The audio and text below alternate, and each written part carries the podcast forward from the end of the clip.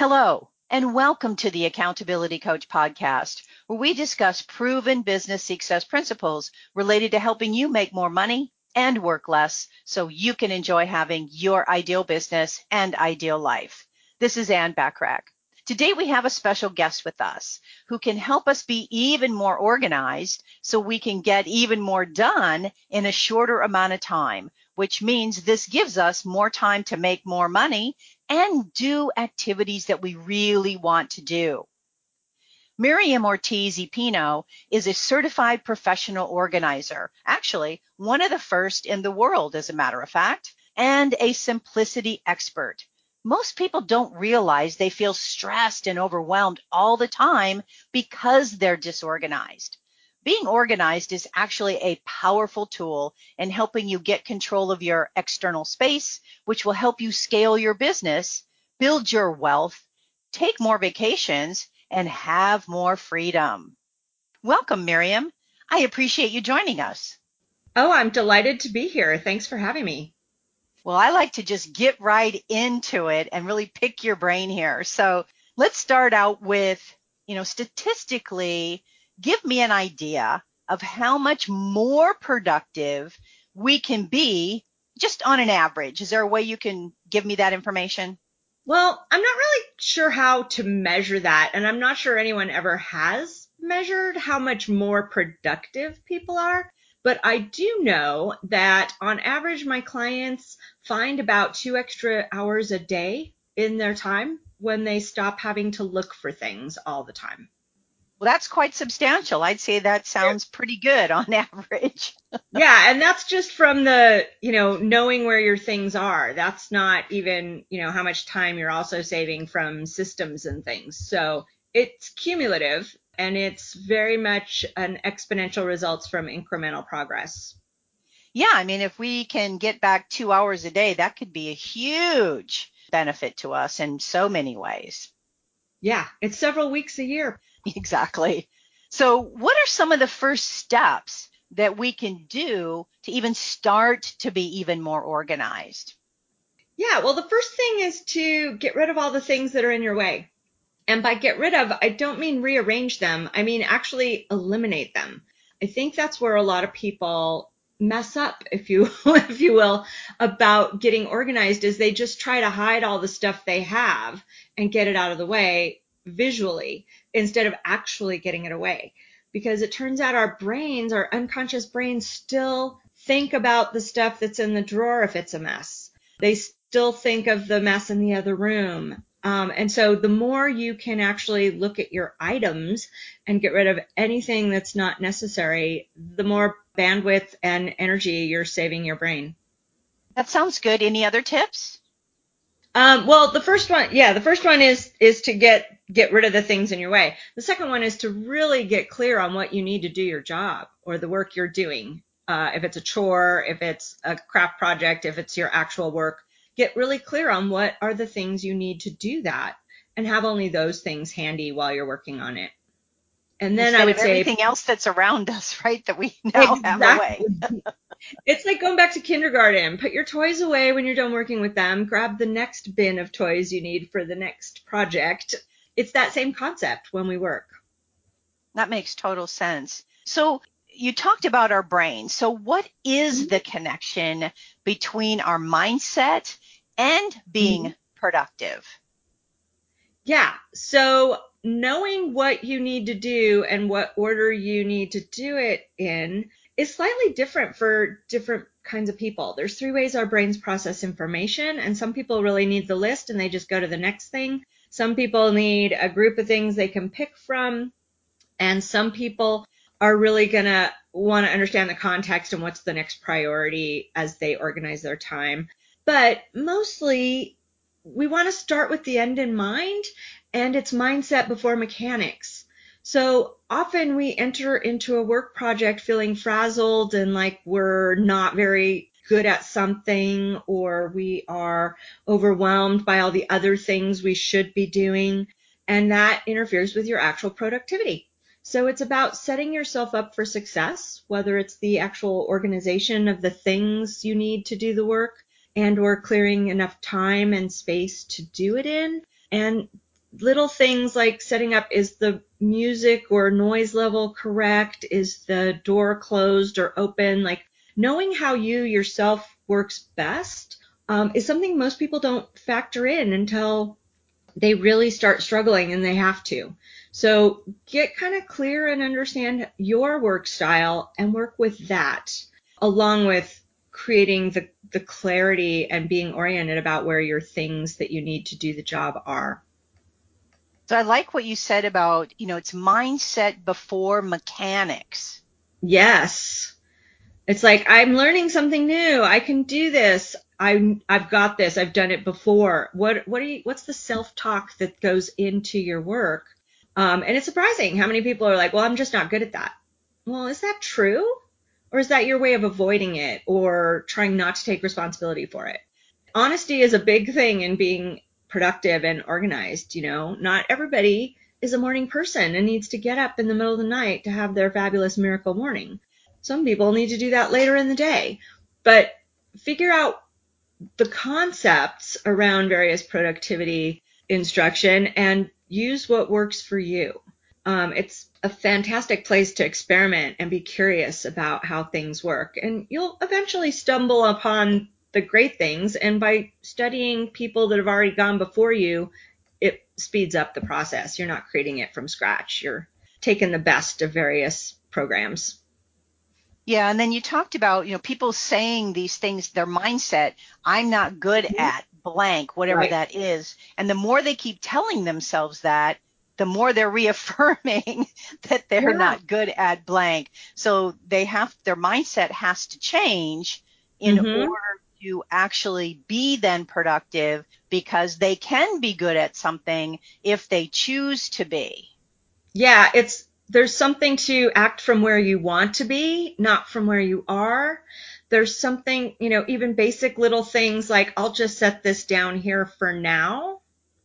what is for now? Like, why doesn't it go all the way to where it belongs for now until you need it instead of now you've created a secondary step that you've got to now create time to move it to the place it needs to be.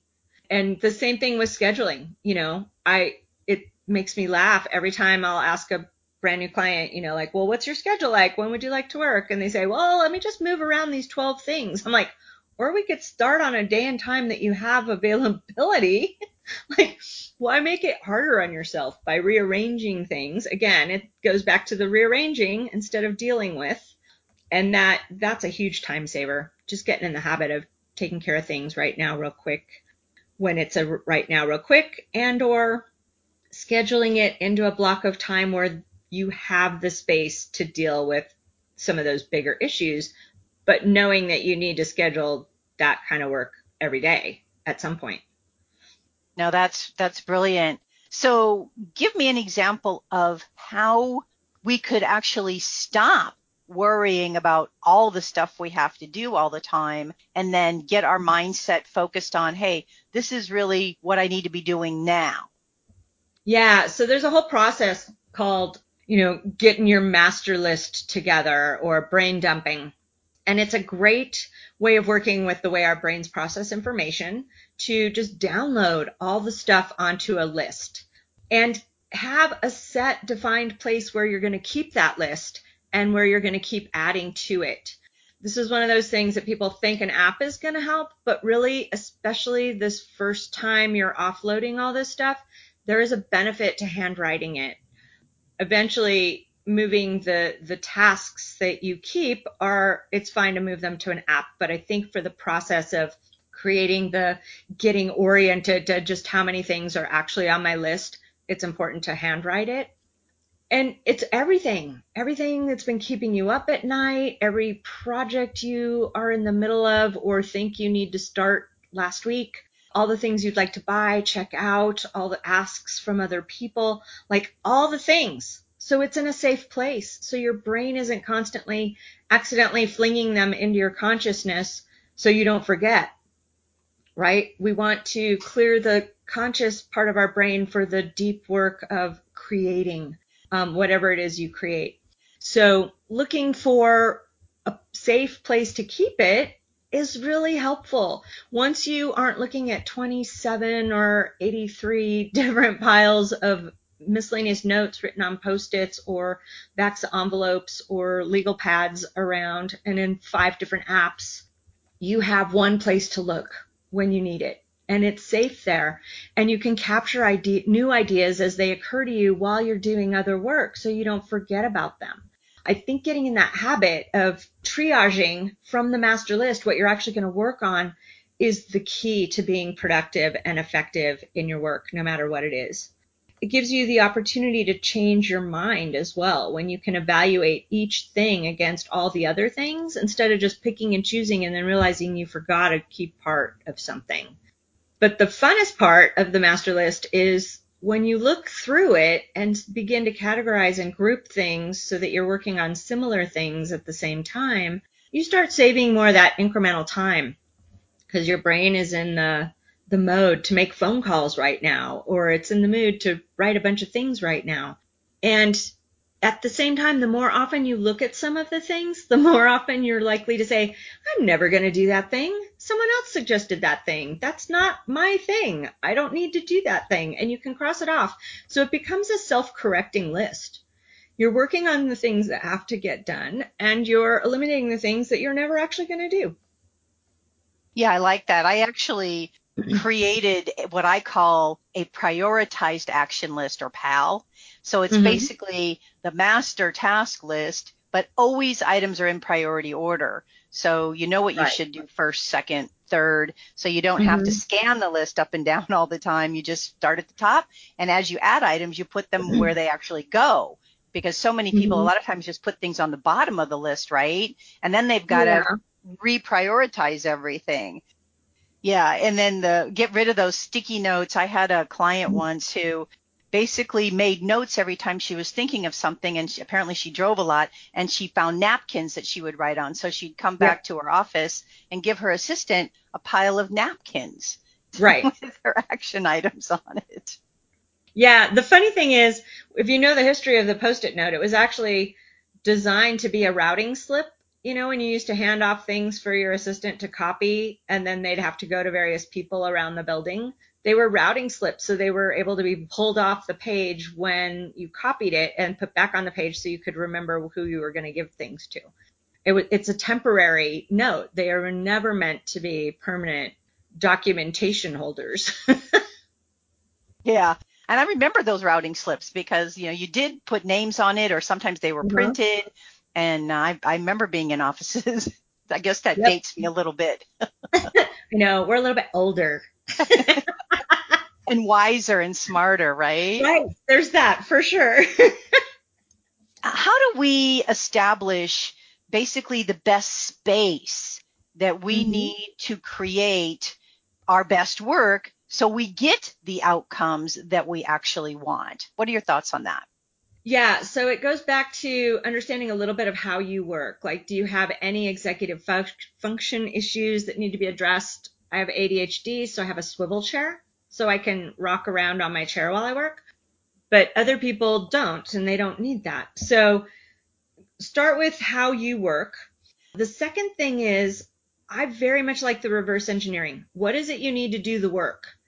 Put that on your on your cleared off desk first and then add in anything that might be motivational or, or decor, but keep that stuff to a minimum in your workspace. I, I'm a big fan of decor. I went to interior design school. I have lots of art, but it's not on my desk. It's up on the walls. It's in the other room. There's a few pieces that I find lovely, but they're functional. You know, the pencil cup, the cup that holds my glasses and my lip balm, you know, whatever it is that you need that makes the things you need to do the work handy is where you want to use your decor and, and make things pretty. I can't tell you how many desks I've gone in to work on and everything on the desk is about remembering something else and nothing about the work. And then they don't have room to do the work because it's full of all these memories of things past or vision things for the future. So the think of your desktop as your current be present in the moment space versus all the other stuff that might be on your desk. it's surprising how much more focus you will have if you're not always thinking about the past or the present while you're working. I mean, past or the future. you want to keep the future in mind, but you want to be in the moment while you're working. Yeah, you want to be laser focused on what you what's at present, what you currently have going on for sure. Exactly. And even, you know, if you're in a more um, office setting, you know, I once worked with a woman that had all the pictures of all the places she wanted to go on her board in the office setting, and her boss didn't ever take her seriously because she always thought that she was on her way out. So there's subtle clues that the things on your desk give, and a well organized uh, workflow desk is going to make the best impression if you're in that situation. What strategies do you recommend for staying accessible when people want us, but yet still being productive? It's called boundaries. um, it's boundaries of when you're available for interruption versus when you're in deep work. I'm all about the open door policy, and except for a, t- a block of time or two a day, depending on your position and what kind of work you do, where you have uninterrupted time for 90 minutes to three hours. Whether it's closing a door or hanging a sign on the edge of your cubicle or telling your kids to go away and outside for an hour, you know, however you can find that time where you're not actually being notified and interrupted I think is the best way to go about it. But being available all the time is never the solution. Um, unless someone is on fire or bleeding out, it's not an actual emergency. It can be important, but it's not an actual emergency. So it helps you not react to other people's urgent and be reactive instead of, I mean, be responsive instead of reactive. And then everybody gets a better result you're interrupted to take care of the new thing, you're worried about the thing you just left to do the new thing, and then you can't refocus. It takes on average 17 minutes to refocus after you've been interrupted. So just save yourself 17 minutes by saying you're not interruptible for the next hour. Yeah, that's brilliant. I mean, definitely 17 minutes can add up if you constantly are interrupted versus having boundaries and just an available time when, you know, the door is open for people to contact you and talk to you about what they want. Yeah. And I think, you know, I'm a big fan of like open office hours. Like if you got something for me, come to me during this time. And if you want to have other like reports, like having people that report to you or reporting you have to do for someone else, having very clear boundaries about how that's presented and when. Just telling people, save all your questions till this time of day allows them to come ask you two or three questions at a time instead of just one at a time, setting you up for 17 minutes each time. So that's, that can be really time saving as well. Yeah, that's, that's a really good one. I definitely like that. What are your thoughts about, you know, emails? I get questions about emails all the time. How to handle emails mm-hmm. when I have staff or if I don't have staff. Like, what's the best time and how do you recommend we handle emails? Yeah, funny you should ask. I actually have a lovely freebie for people if they're interested at morethanorganized.net slash one minute mail. It's all run together and one is spelled out O-N-E minute mail. It is about processing informa- incoming information. So it works for mail and email. But basically, you want some sort of triage system. Like, what are the different kinds of things you can do with information? And having a block of time where all you do is triage the mail, and then a separate block of time, often back to back with when you triage, where you process the mail you have to process.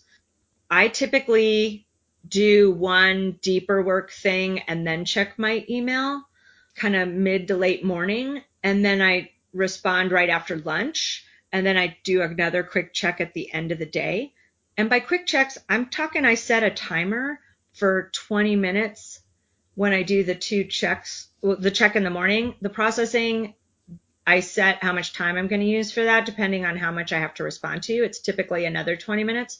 And the end of the day check is literally like five minutes. It's just to make sure nothing urgent came in at the end of the day that needs a response before I leave.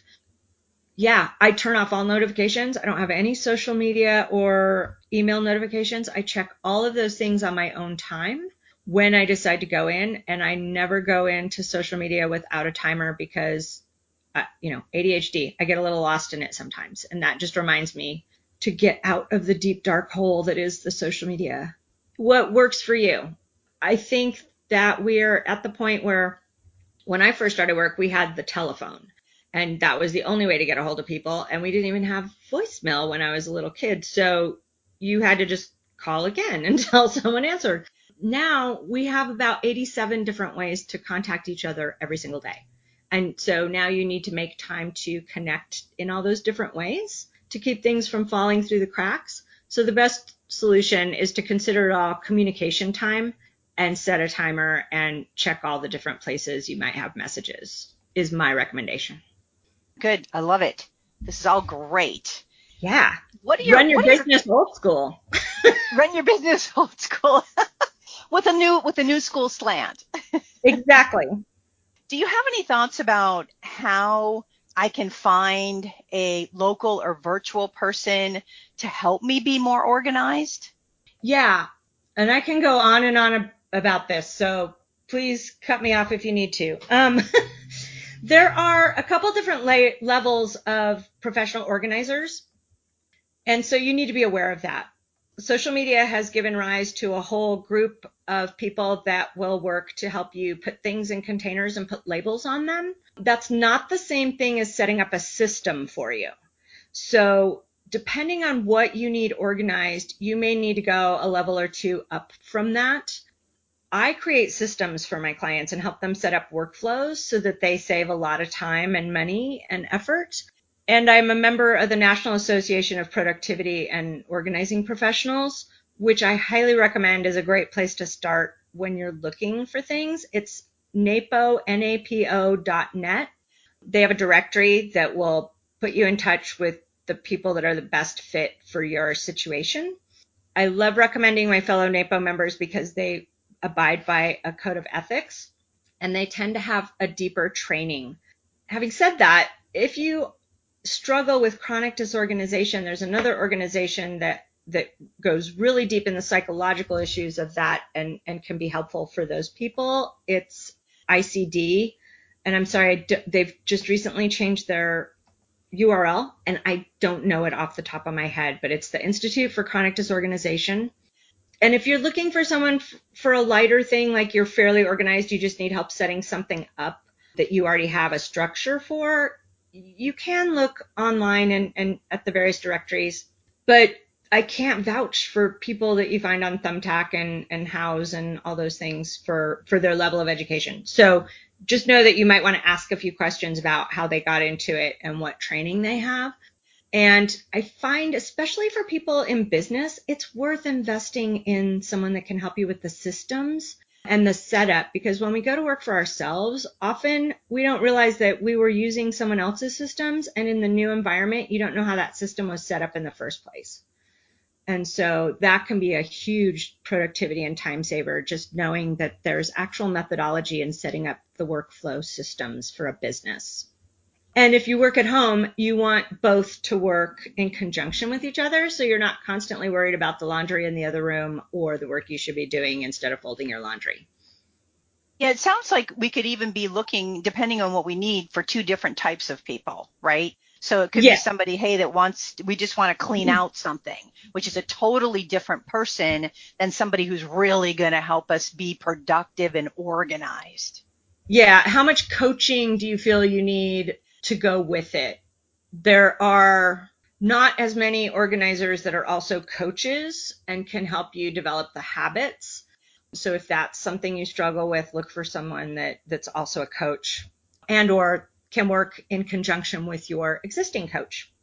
Yeah, and creating really the systems for an mm-hmm. organization increases the valuation of the yeah. organization. And a lot of people I don't know if they mm-hmm. realize that yeah, it becomes a sellable asset of your business if you has a, have a system and can hand it off to new owners if they buy it, or if you take it IPO, it, it becomes the the manual that gets evaluated and the, the whole structure gets built on. So Yeah, it's important. It's way more important and it should be at least begun earlier in the process than you think. Um, a lot of people go into it and then go, I'll put the systems in place later once I have clients. It's like they need to start at the same time. Yeah, I would 100% agree. Any other thoughts about how to help mm. us be even more organized and time efficient? Yeah, consider it important. It is the foundational thing. It is not the thing you do after everything else has happened. It's the thing you do so that the other things can happen easily and quickly and with less effort. And so it's it's a foundational situation. You want to set yourself up for success, not try to create success and then set up your foundation after the fact. That just doesn't make sense. yeah, it makes no sense to me either. I was talking to a lady the other day even and she said, I'm all over the place. And as she was talking to me and I was asking her questions, she is all over the place. And I yeah. said, You've got to have a game plan and a foundation or you're mm-hmm. going to constantly be all over the place. And she wanted to fix that, but she didn't have any yeah. kind of structure or game plan. Yeah. So I work with a lot of creative entrepreneurs and they're always hesitant to put too much structure. They think it's going to stifle their creativity. And it's not. It is the thing that will set you free to be more creative because you're actually getting down to the creative work without worrying about all the other stuff. It's the flexible framework that's going to keep you from going off the rails. It's not meant to hinder. It's meant to put enough constraints that you can actually get the work done and take some of the spin out of your brain so that you can process the ideas you have. Love it, love it. Some great, great ideas, Miriam. I really appreciate your time today because I know it is valuable and sharing your great thoughts with us. Thanks for having me. It's been a pleasure just remember to take advantage of Miriam's one minute mail solution so it can really help you be better at handling your email. So you want to go to morethanorganized.net forward slash one minute mail.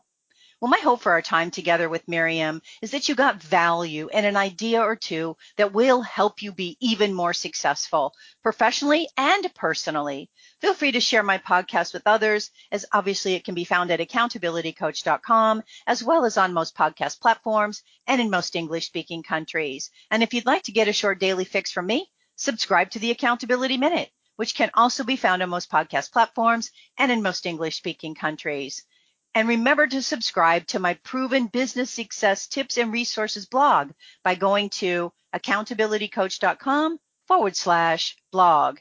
And always aim for what you want each and every day. Until next time, make it a great day today and every day. I appreciate you listening.